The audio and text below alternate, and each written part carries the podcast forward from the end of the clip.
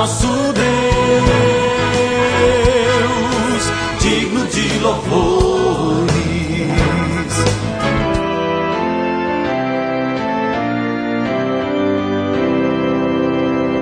Olá, amados em Cristo, a paz de Jesus a todos vocês. Estamos começando o nosso programa diário Novo Alvorecer, trazendo para você a palavra de Deus, assim como ele está na Sagrada Escritura. Eu sou o pastor Jarbas e o texto bíblico de hoje é Atos 2, 36. Todo o povo de Israel devia ficar bem certo de que este Jesus que vocês crucificaram é aquele que Deus tornou Senhor e Messias. O Novo Alvorecer é um programa da Igreja Evangélica Luterana do Brasil. Aqui em Nova Venécia, um de nossos templos fica no bairro Bela Vista.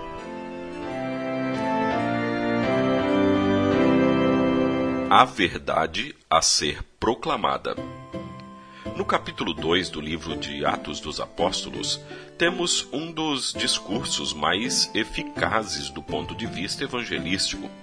Nele vemos que o apóstolo Pedro discursou para uma multidão e, de acordo com Atos 2,41, naquele dia quase 3 mil se juntaram ao grupo dos seguidores de Jesus. Mas qual teria sido o diferencial do discurso do apóstolo Pedro? O apóstolo Pedro teria prometido curas e milagres, apesar dele até mesmo ter realizado algumas curas, esse não foi o foco de sua pregação. Quem sabe Pedro teria falado palavras agradáveis aos ouvidos dos israelitas? Na realidade, Pedro pregou palavras duras aos israelitas, a ponto de dizer que eles haviam crucificado Jesus, e lhes disse: todo o povo de Israel deve ficar bem certo de que este Jesus que vocês crucificaram é aquele que Deus tornou Senhor e Messias. O que teria feito com que três mil pessoas fossem convertidas em um único dia?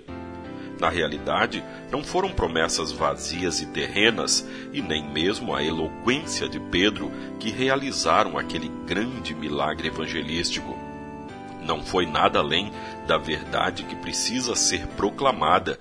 E que verdade é essa? A verdade de que Jesus foi crucificado, mas não permaneceu no túmulo, como profetizou Davi. Ele não foi abandonado no mundo dos mortos, nem o seu corpo apodreceu na sepultura. A verdade que precisa ser proclamada continua sendo a que Pedro proclamou Jesus é o Messias, o Salvador.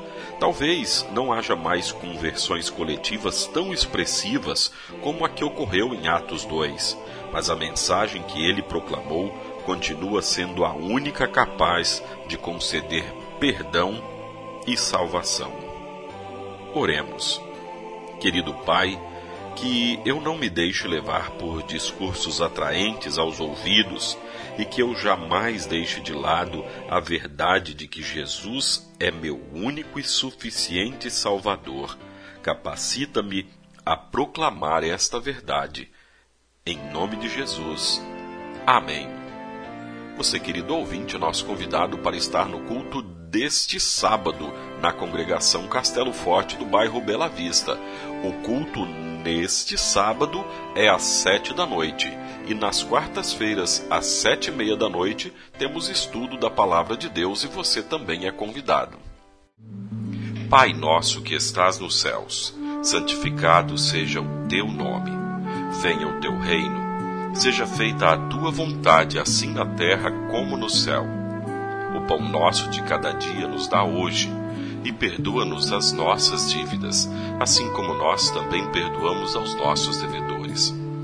E não nos deixes cair em tentação, mas livra-nos do mal, pois teu é o reino, e o poder, e a glória, para sempre. Amém. Agradecemos aos nossos apoiadores. A Flor de Seda, com sua loja no centro de Nova Venécia, ali bem pertinho da prefeitura. Telefone 3752 3066. Flor de Seda, tudo o que você deseja em moda íntima. E também a JK Informática, na Avenida São Mateus, bairro Beira Rio, telefone 3752 7408 JK Informática. Tecnologia é aqui.